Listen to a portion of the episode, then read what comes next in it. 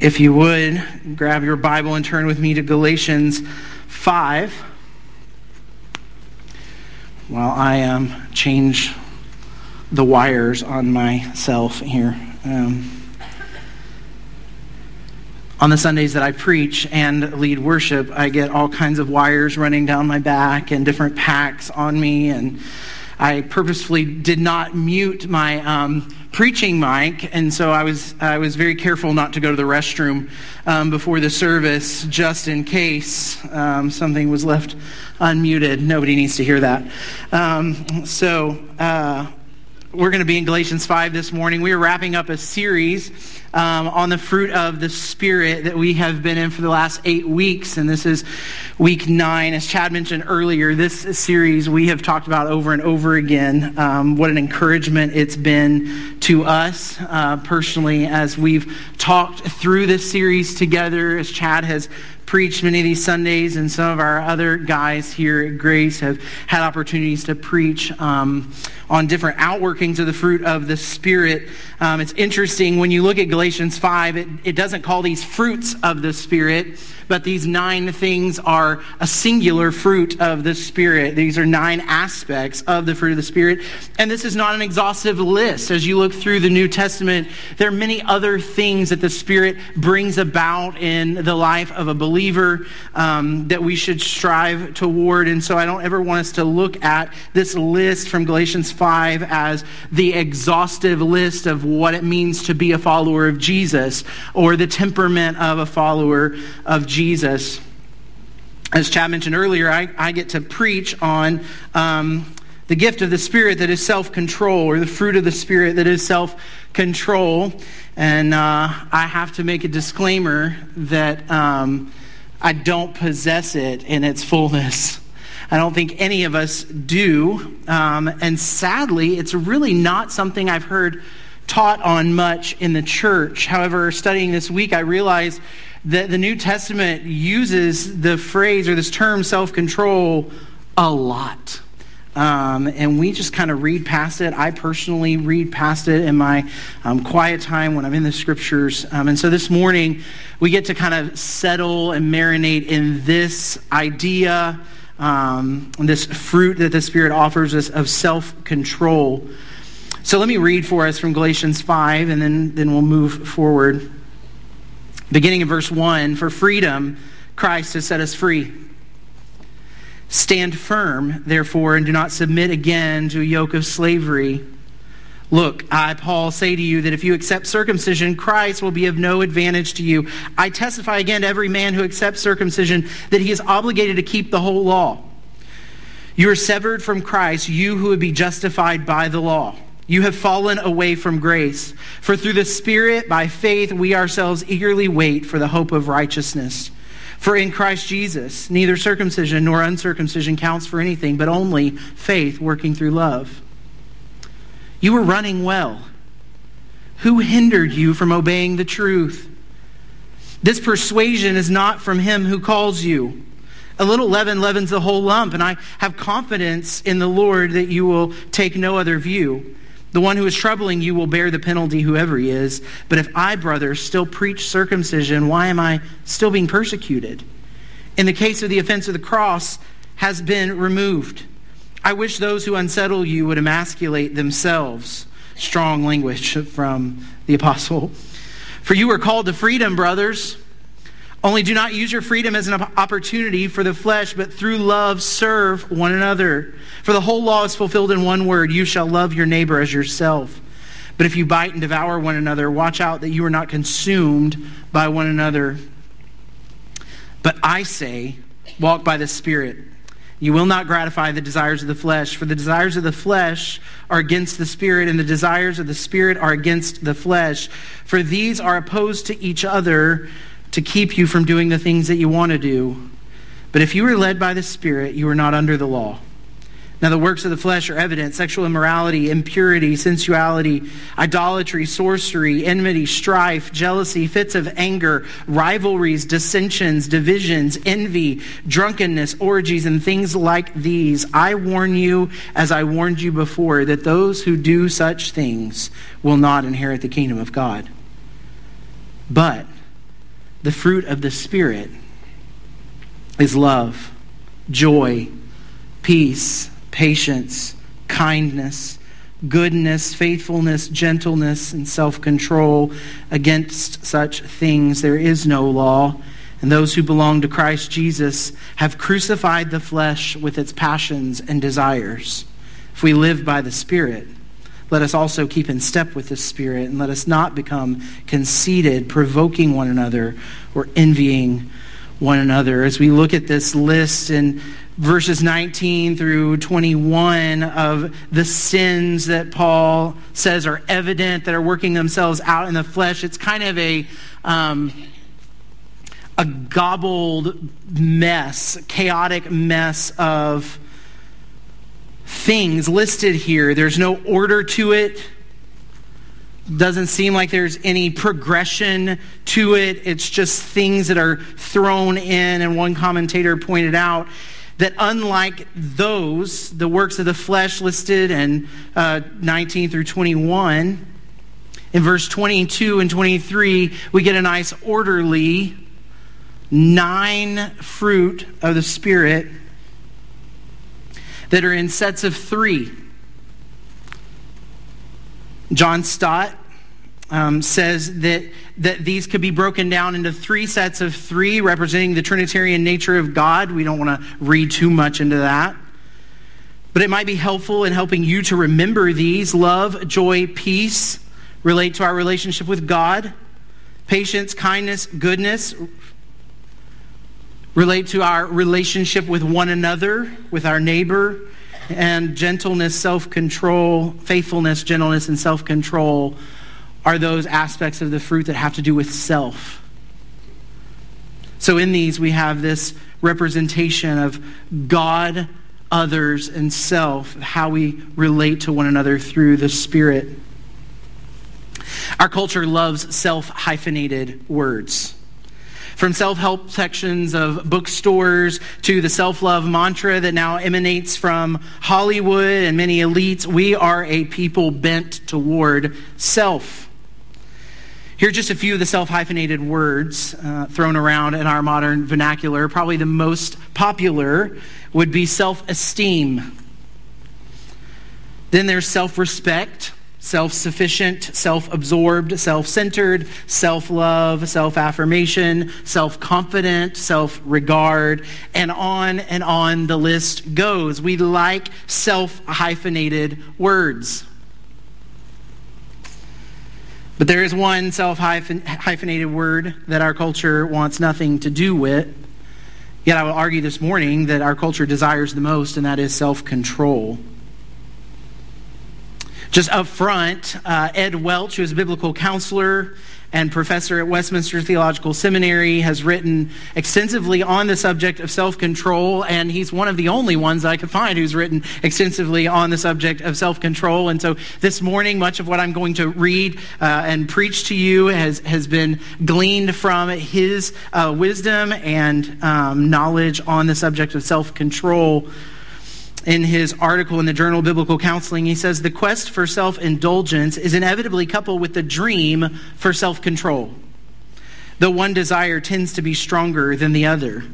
How, how do we know this? If you look at any magazine, in America, these same magazines that promote sexual freedom are the ones that offer five steps to lose 10 pounds and how not to become overtaken by unruly emotions the United States may be the first country to outdo the rest of the world in both obesity, which is licentiousness, and exercise, self discipline, simultaneously. According to Welch, even among evangelical Christians, self control is kind of suspect. Let go and let God is still a motto by which many of us live. Our sense is that if change feels like self effort and hard work, then it's probably legalistic and not animated by the Holy Spirit. Self control, of course, can feel like hard work, but given the prevalence of drug and alcohol abuse, internet pornography, bulimia, and a host of other out of control experiences, we would be wise to revisit the biblical teaching on self control.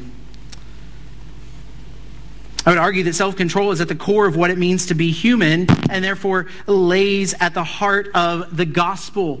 In Acts 24, we have an account where Felix calls Paul before him to testify about the things that Paul is preaching says in Acts 24, verse 24, after some days, Felix Drusilla was Jewish, and he sent for Paul and heard him speak about faith in Christ Jesus.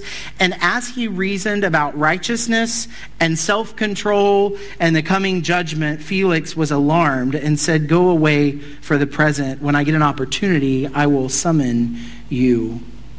So Paul has been called to come before Felix and testify about this gospel that he is preaching. And right in the middle, Paul includes self-control. He reasons with Felix and his wife about righteousness, self-control, and the coming judgment. Why would he do this? Possibly because of the Roman culture at the time, which was indulgent in all kinds of sexual practices and drunkenness. Maybe Paul realized what Felix really desired was self control, that none of the things he was indulging in were living up to his desires.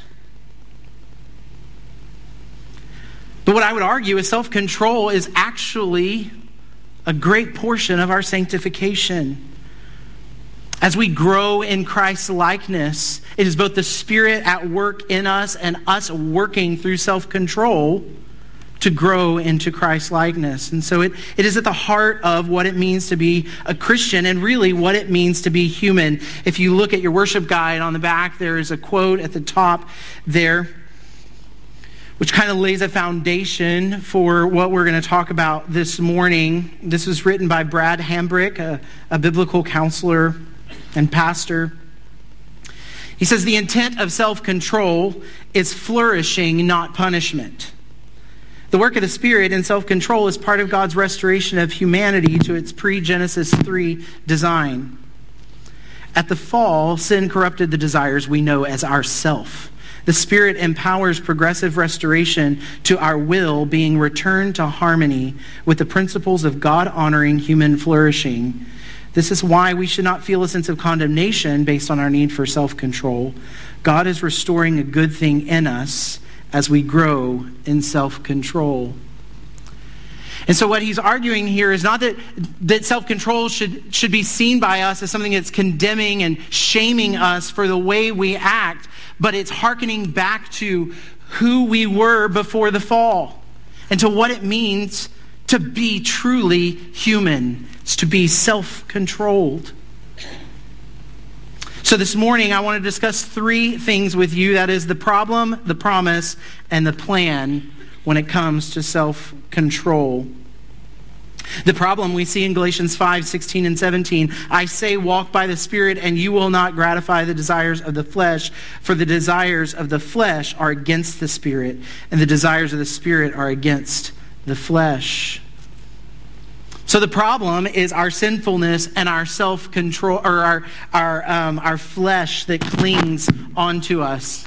I keep making noises here. Sin can be summarized as I want and I want more. It is a reckless consumer. Our sin can be summarized as I want and I want more. In the Old Testament, we most often see the out of control nature of sin expressed in idol worship. We see it all over the Old Testament with the nation of Israel and the nations surrounding them worshiping idols. It's an outward expression of our heart's desire to want more.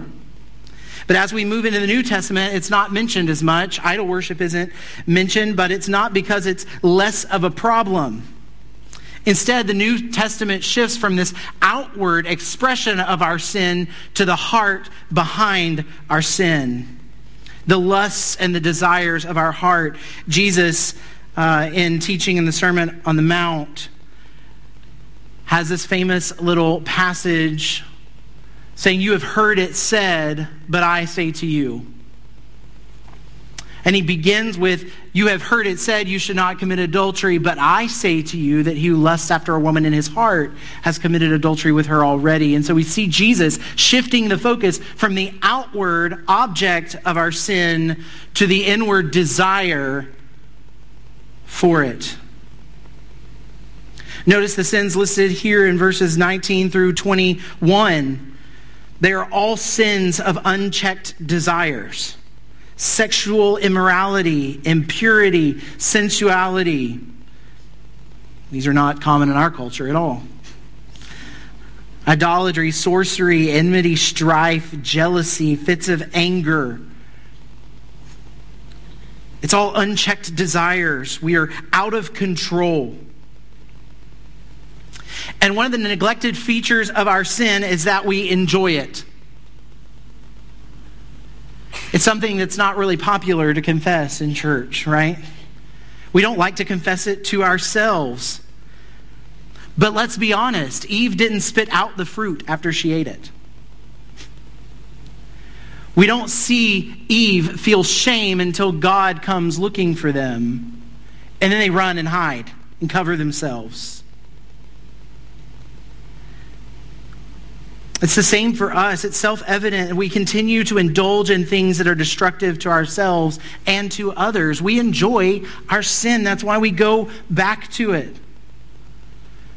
Alcoholism is destructive to a life and to families. But the alcoholic still runs to the alcohol. Why? Because he enjoys it. Pornography is destructive to marriages and to relationships. But the pornography addict continues to run to it because he enjoys it, not because it's something that he's ashamed of. We could go on and on with drug addiction, sexual deviance. What is helpful that our sin is enjoyable, though? Why, why would I say that this is a problem for us when we don't admit that it's enjoyable? It's because pretending that our sin is disgusting to us, while it may have a kernel of truth, is really just a way to avoid shame. No one wants to actually admit that they like their sin. And so by not admitting that we like it, we avoid the shame. We pretend as though it was a mistake, something that happened once but won't happen again. We convince ourselves that this was a one off, a mistake, not a passionate, ongoing relationship. And as James 1 22 says, we deceive ourselves. If we think we don't like our sin, we have no reason to fight it. If we believe that our sin is disgusting to us, then we have no, no reason to fight it. And so, first, we must recognize that our sin is enjoyable so that we can begin to fight against it. A second feature of sin that goes along with this is that its pleasures are temporary. Its pleasures are temporary, just as Eve found out when she ate the fruit. It was pleasure for a moment. It tasted good for a moment. And then came guilt and shame and condemnation. They were kicked out of the garden, stripped of a relationship with God. Many of us have bought the lie that one more indulgence will satisfy, just one more. And while we may experience pleasure for a moment, it will wear off and leave us wanting more. With each indulgence, we find that the high loses its effect, and we, want, we find ourselves needing more to experience pleasure. Ephesians 4:19 Paul speaks to this. He says they became callous and gave themselves over to promiscuity for the practice of every kind of impurity with a desire for more and more. We see this not in only in our own lives, but as we look out at the world around us that there is always one more step that needs to be taken. We see this in the movement of uh, the homosexual community, LGBT rights. What started with just wanting to be recognized and not condemned and shamed became we want marriage. And now it goes further and further to what pronouns you're allowed to use and, and all these different things. Just one more will satisfy. Just one more. But sin's pleasures will always be temporary. They were never meant to satisfy our deepest desires. And Satan knows how to appeal to our deepest desires. He is an expert at tempting us to sin. Again, we see it with Eve as Satan appeals to her desire to be like God. Has God really said you cannot eat from this tree? Yeah, and if we eat it or touch it, we'll die. And Satan says, No, that's not the case. No, Eve, God doesn't want you to eat from that tree because he knows you'll be like him if you do. Eve loves God. She has a relationship with God. She thinks, oh, to be like God would be wonderful. And so she gives in to her desire that Satan has used to appeal to her to sin against God.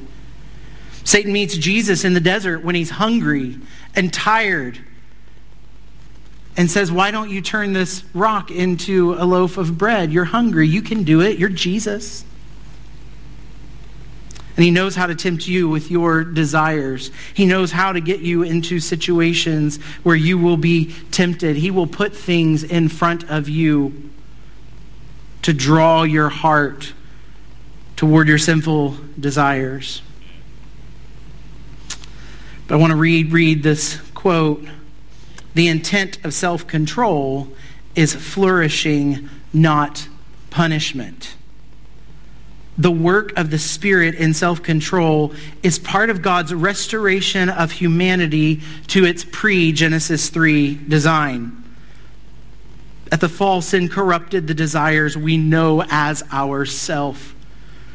The Spirit empowers progressive restoration to our will, being returned to harmony with the principles of God, honoring human flourishing. This is why we should not feel a sense of condemnation based on our need for self control. God is restoring a good thing in us as we grow in self control. And so, as we talk about self control this morning, we have to change our mindset around self control. Self control is not the idea that God doesn't want me to be happy or God does not want me to experience pleasure. It is that God wants you to be who you were created to be fully and truly human flourishing under his design for humanity. He is our creator. He knows what will make us happy.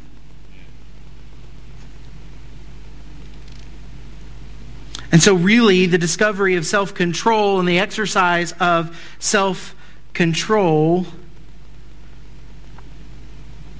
is an exercise in, in being truly human.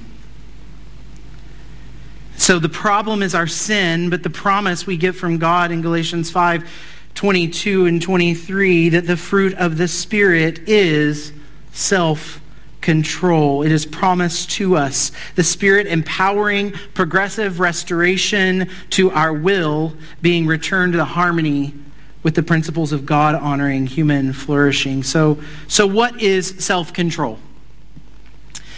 Different ideas about what self control is, and many of them come from a worldly perspective. Those that we are taught, we're not often looking to the scriptures for our definition of self control. We think about it when we think of dieting plans and workout plans, um, maybe internet filters, um, maybe not having too many drinks when we're out.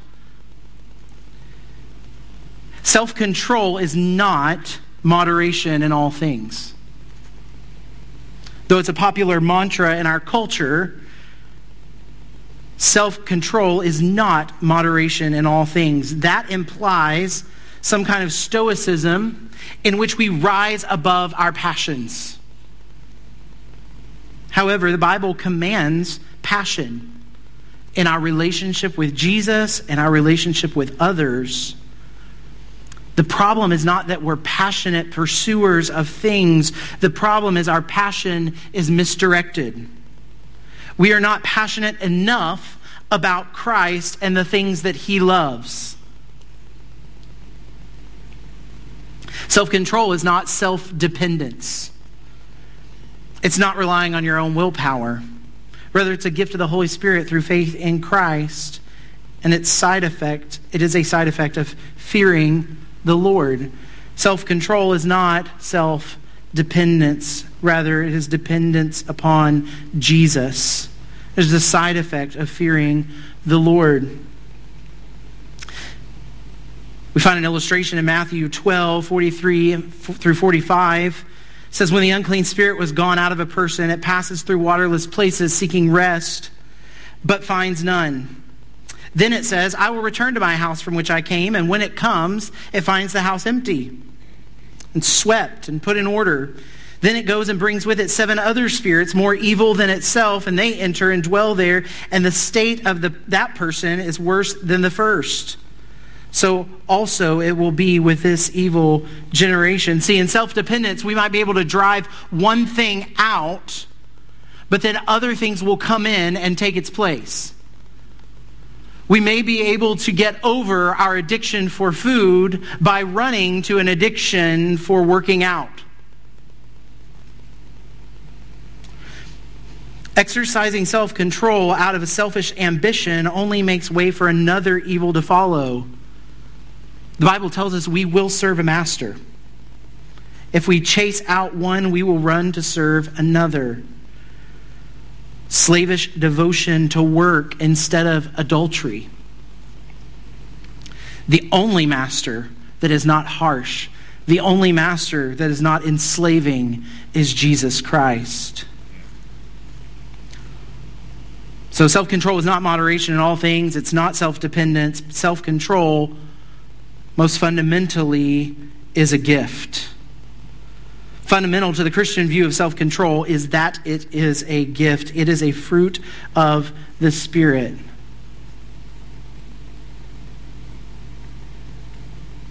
And we don't look at a gift and see it as a burden.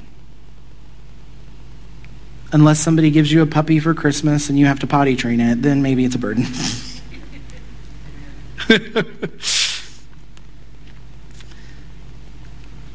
Brad Hambrick, writes later I was, I was recently struck by the tension represented in the reality that self control was a fruit of the Spirit. Something we can only do by the empowerment of the Holy Spirit is attributed to the self as its means of expression. The Bible gives us a positively connoted, spirit empowered, self hyphenated word. How does this work? It begins with the recognition that the self needs to be controlled rather than liberated. This side of heaven, the desires of the self, if left unrestrained and prioritized, lead to destruction instead of our flourishing. If we say yes to everything we want, life does not go well. The ability to tell oneself no is a virtue that leads to flourishing. It is interesting, this tension that, that something that the Spirit empowers within us is also reliant on us expressing it. Self control. The gift, the fruit of the Spirit is self control. Do you feel that tension there?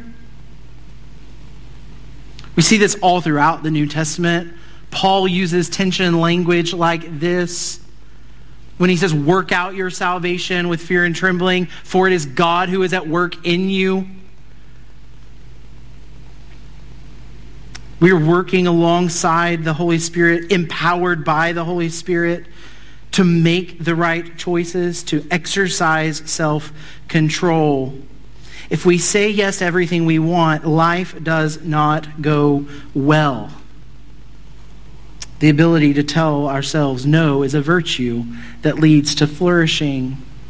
You see this in the sexual revolution that began in the 1960s in America. Enjoy yourself. We should be liberated sexually until we get to 2018 and the rise of the Me Too movement. And now you shouldn't be sexually liberated. Men should control themselves. The world doesn't know what it is to be human. On one end, they want liberation. On the other end, they want people to be self controlled. They're torn. Self control is control is saying no. Self control is saying no to sinful desires, even when it hurts. But the Christian way of self control is not just say no. The problem with that phrase is the word just. You don't just say no, you say no in a certain way. You say no by faith in the superior power and pleasure of Christ. It's just as ruthless and it may be just as painful, but the difference between a worldly self control and a godly self control is crucial.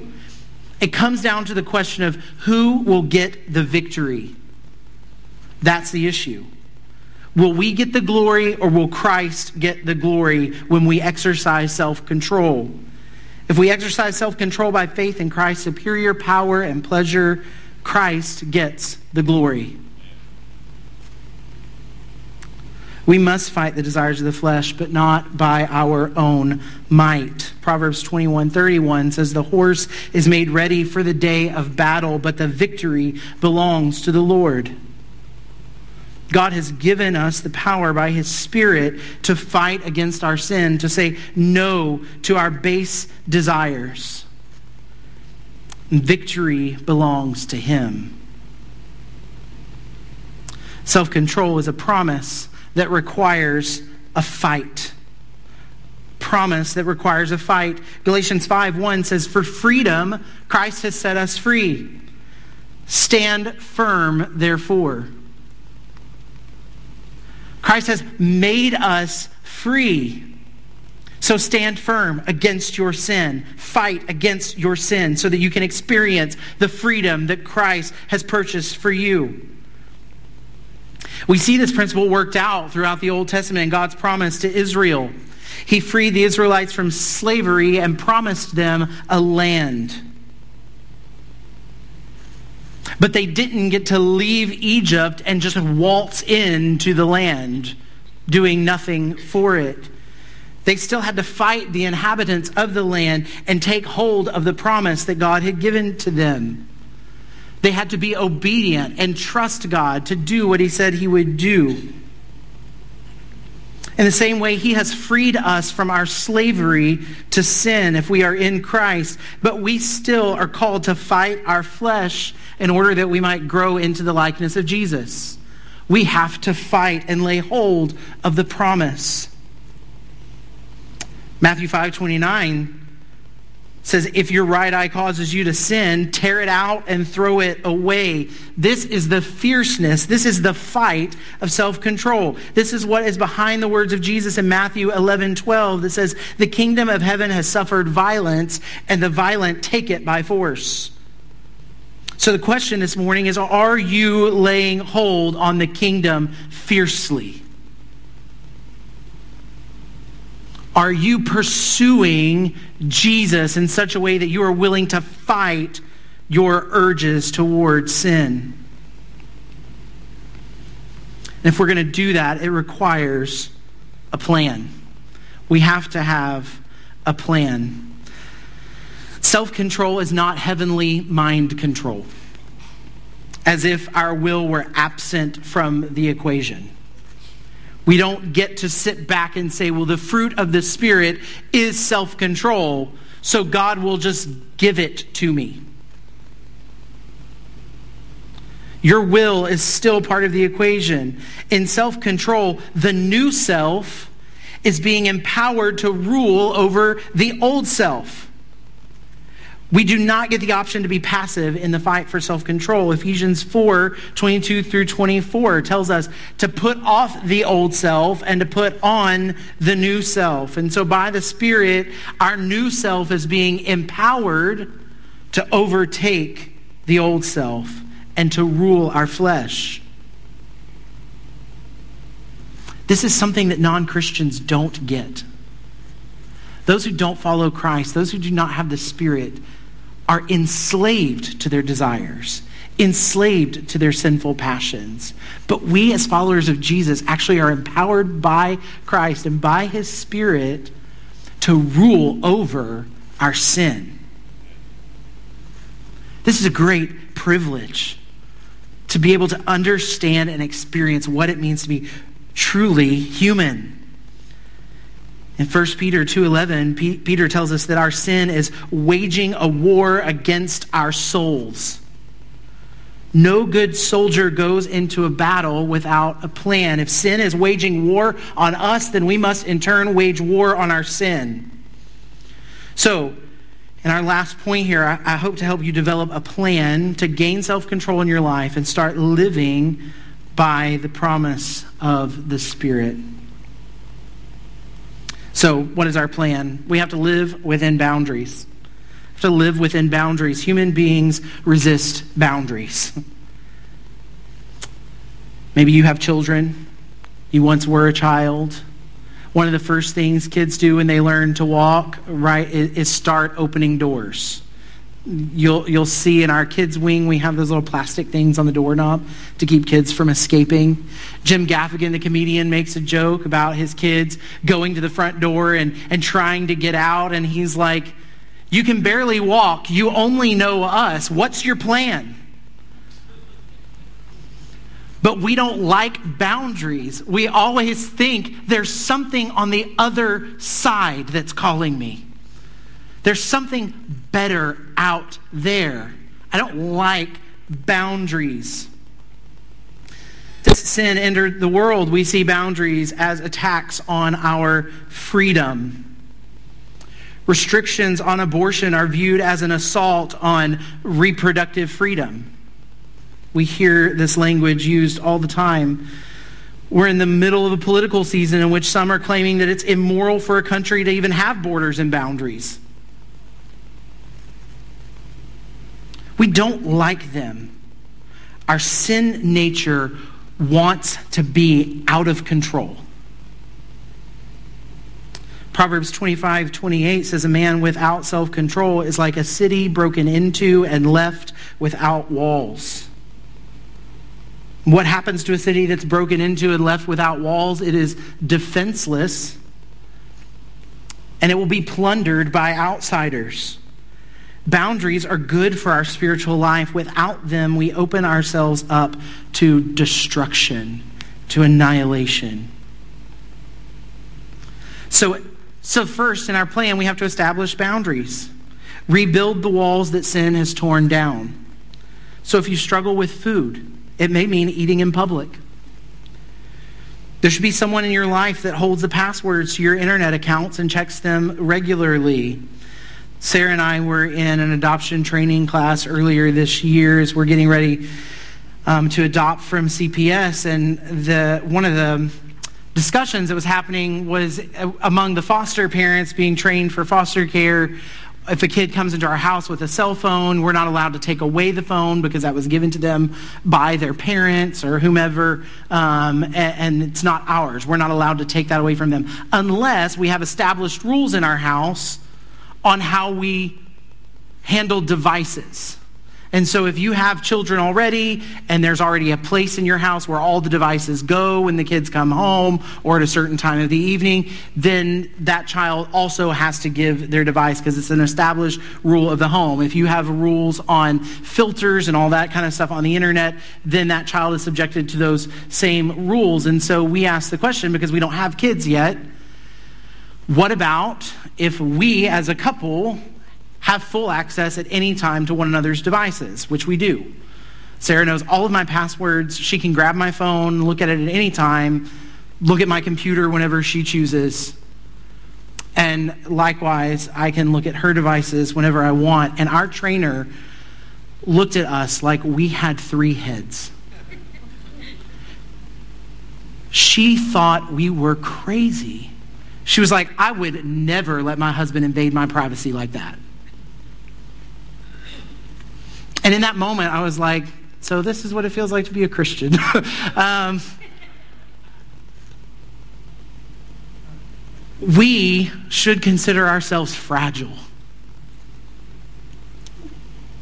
And we should have people in our lives that have complete access to our internet accounts and that check them regularly, there have been multitudes of marriages destroyed by secret conversations that happen through Facebook Messenger, through text message, through Snapchat.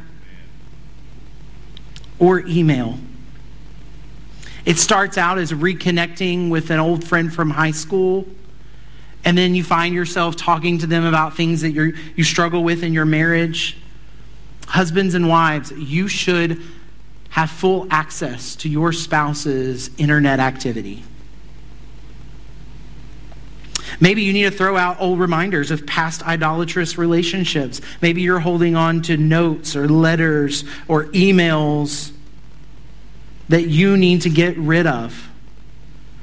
It could mean you never walk by a bar alone or you never take the first sip of alcohol. You may need to install Covenant Eyes software on your devices to keep you from looking at sexual material online. You may need to throw out your devices altogether and get a flip phone. This is the fierceness with which we must fight our sin. If social media is causing you to be angry or irritable, or looking at Instagram causes jealousy and envy to rise up in your heart, you may need to delete your social media accounts.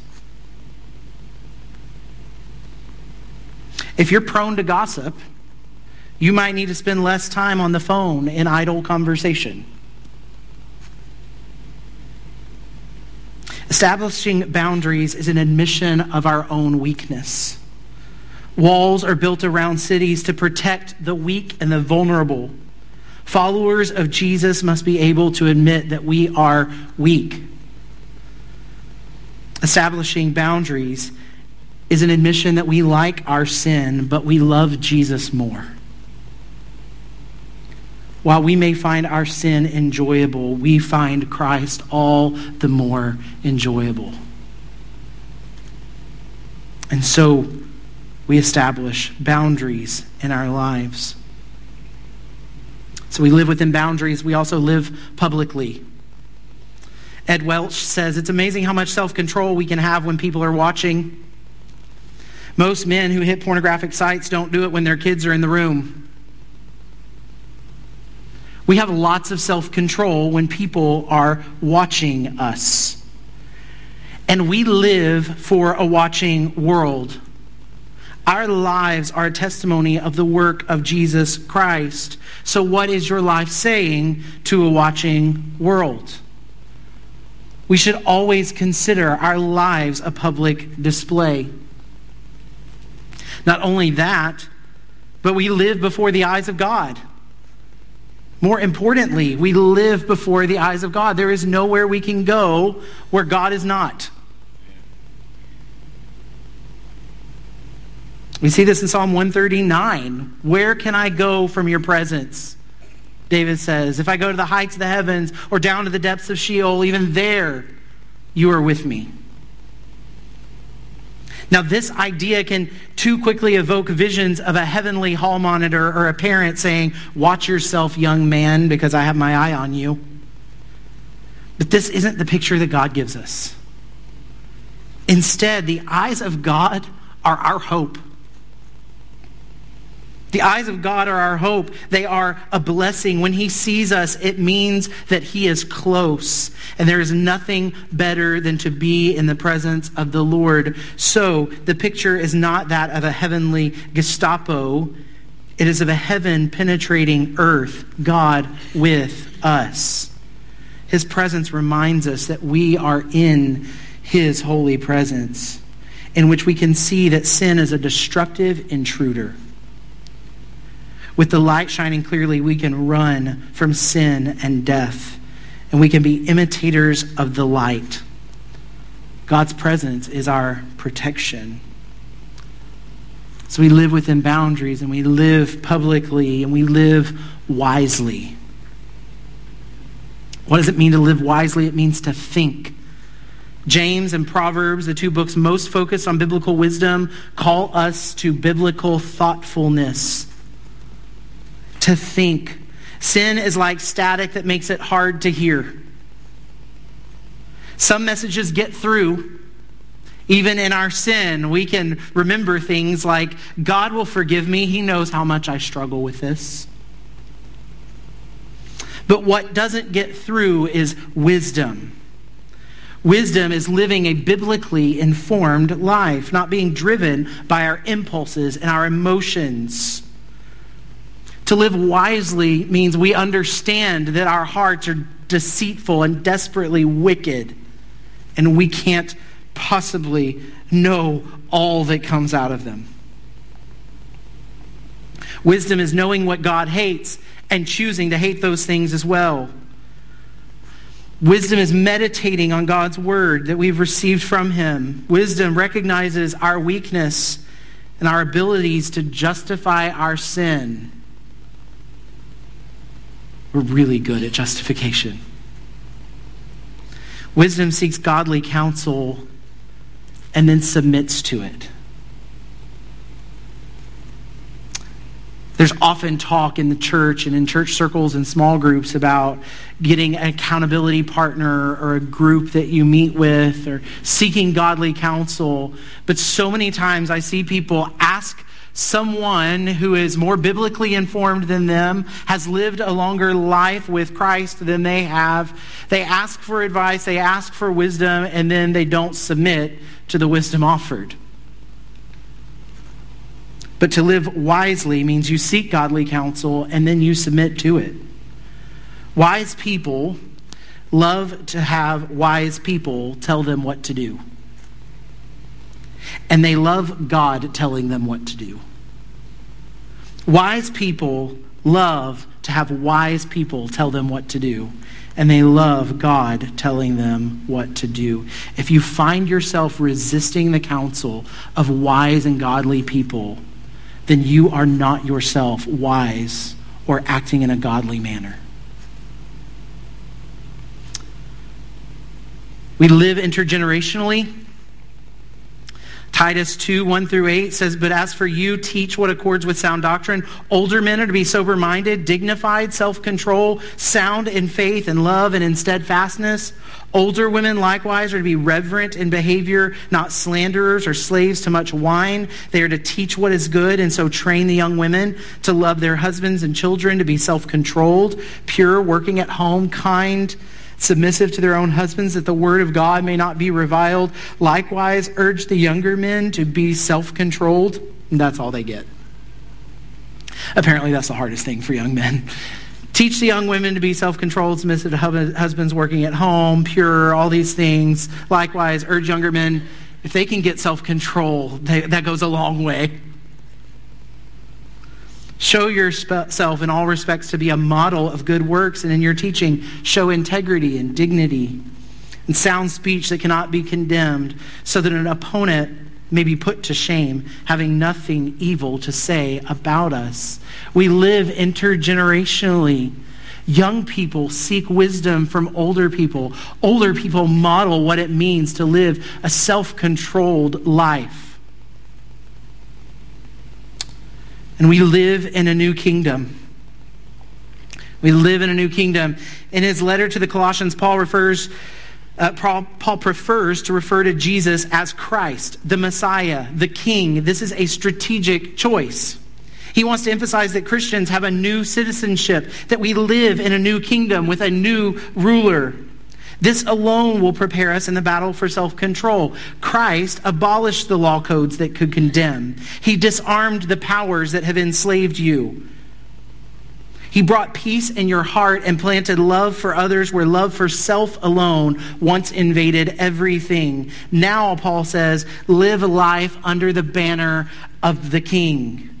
Do everything in his name. So we live in a new kingdom, understanding that it's God who rules in our hearts. So the question I ask you this morning is do you want self control? Scripture couldn't be any more clear. An essential feature of sin is that it loathes boundaries. It prefers instead to follow its own desires. The consequence of pursuing these desires is that we are unsatisfied, we are deluded, we are enslaved by ungodly passions.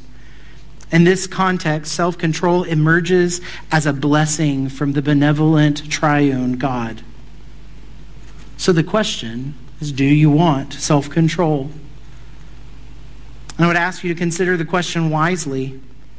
think about it? The easy answer is yes, of course. Look at what addiction has done to me. But the real answer is usually much more complex. You actually want self control, but you want it only in its pill form without personal effort. You may want it because you are supposed to want it. Yes, I'm a Christian, so I want self control. You want it, but not at the cost of saying no forever to something that you love. You want it sometimes. You want it tomorrow. You want it, but you're waiting for God first to remove your cravings. You want it simply because it will make life a little easier for you and save you some money. In other words, you want the misery of addiction to be gone, but you don't want the grace of God and the will of God to replace it. In other words, I don't like the effects of my sins, so I don't want those anymore, but I'm not really passionately pursuing what God wants for my life. I'm not really interested in that. So there are three things, if you want self control, four things that you should remember. Number one, remember the crown. If you find that the answer is less than clear than you first thought, go back to the basics. Do you remember that sin makes you stupid and you can't trust your own thinking? Do you know that God is good and that his gifts are intended to bless us?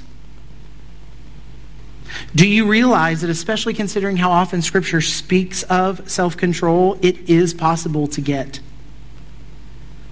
That God actually wants to give it to us. Do you remember the tragedy that has been associated with your sin?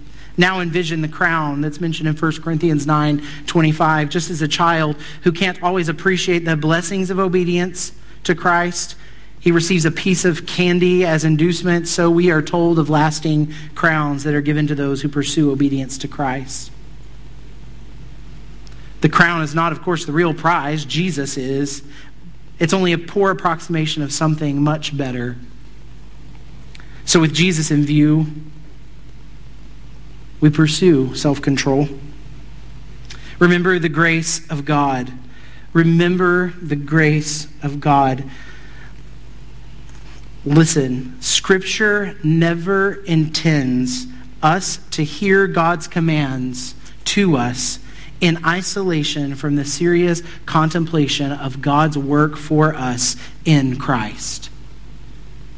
Scripture never intends us to hear God's commands to us in isolation from serious contemplation of God's work for Christ, for us in Christ. Remember the grace of God. Titus 2:11 says for the grace of God has appeared bringing salvation to all people training us to renounce ungodliness and worldly passions to live self-controlled upright and godly lives in the present age waiting for our blessed hope the appearing of the glory of our great God and Savior Jesus Christ who gave himself for us to redeem us from lawlessness and to purify himself a people for his own possession who are zealous for good works this passage takes the task of saying no and surrounds it with Jesus. It is the ever present grace of Christ that empowers us to say no. Third, remember your humanity. Jesus is the true human. In Christ, we see what it means to truly live, to really be human. Through his death and resurrection, the indwelling of the Spirit, God has empowered us to live as truly human reckless self indulgence and being owned by sinful passions simply are not intended for human beings. remember, Christ is coming. Remember, Christ is coming. 1 Peter 1:13 says, "So prepare your minds for action and exercise self-control. Put all your hope in the gracious salvation that will come to you when Jesus Christ is revealed to the world." What is the benefit in remembering Christ's return? The benefit is there's a deadline. The war with sin will one day end. That is good news. When there's no end in sight, we are tempted to give up. Remembering Christ's return brings an urgency to the present. At any moment, Christ may return. Don't indulge. Eternity exposes that which is important to us. The advent of someone else into our sin causes us to think twice. Many of us would reconsider our sinful actions if our wife, our children, or maybe our pastors showed up in the room. How much more should we be concerned about the advent of Jesus into our sinful indulgence?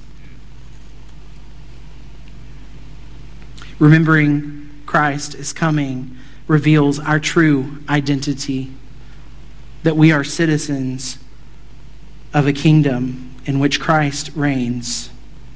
Our destiny is that we will be perfect creatures who do not know all things but are sinless. Consider that. We often excuse our addictions by thinking this is just humanness. We can't help it. But true humanness is that we are created to be like Jesus in every way that a creature can be like Jesus. True humanness is being able to say no to ungodly passions even when it hurts. Reckless self-indulgence and being owned by sinful passions are not intended for humans. And lastly, with your plan, go public. Just as we live publicly, we let others know what our plan for self control is. If you are not willing to tell someone your action plan, then you are not serious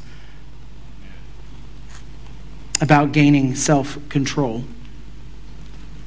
Telling someone and asking for accountability, going public with your plan to defeat sin, says that you are actually willing to fight the good fight of faith. So let's pursue Jesus together. Let's pursue self control together.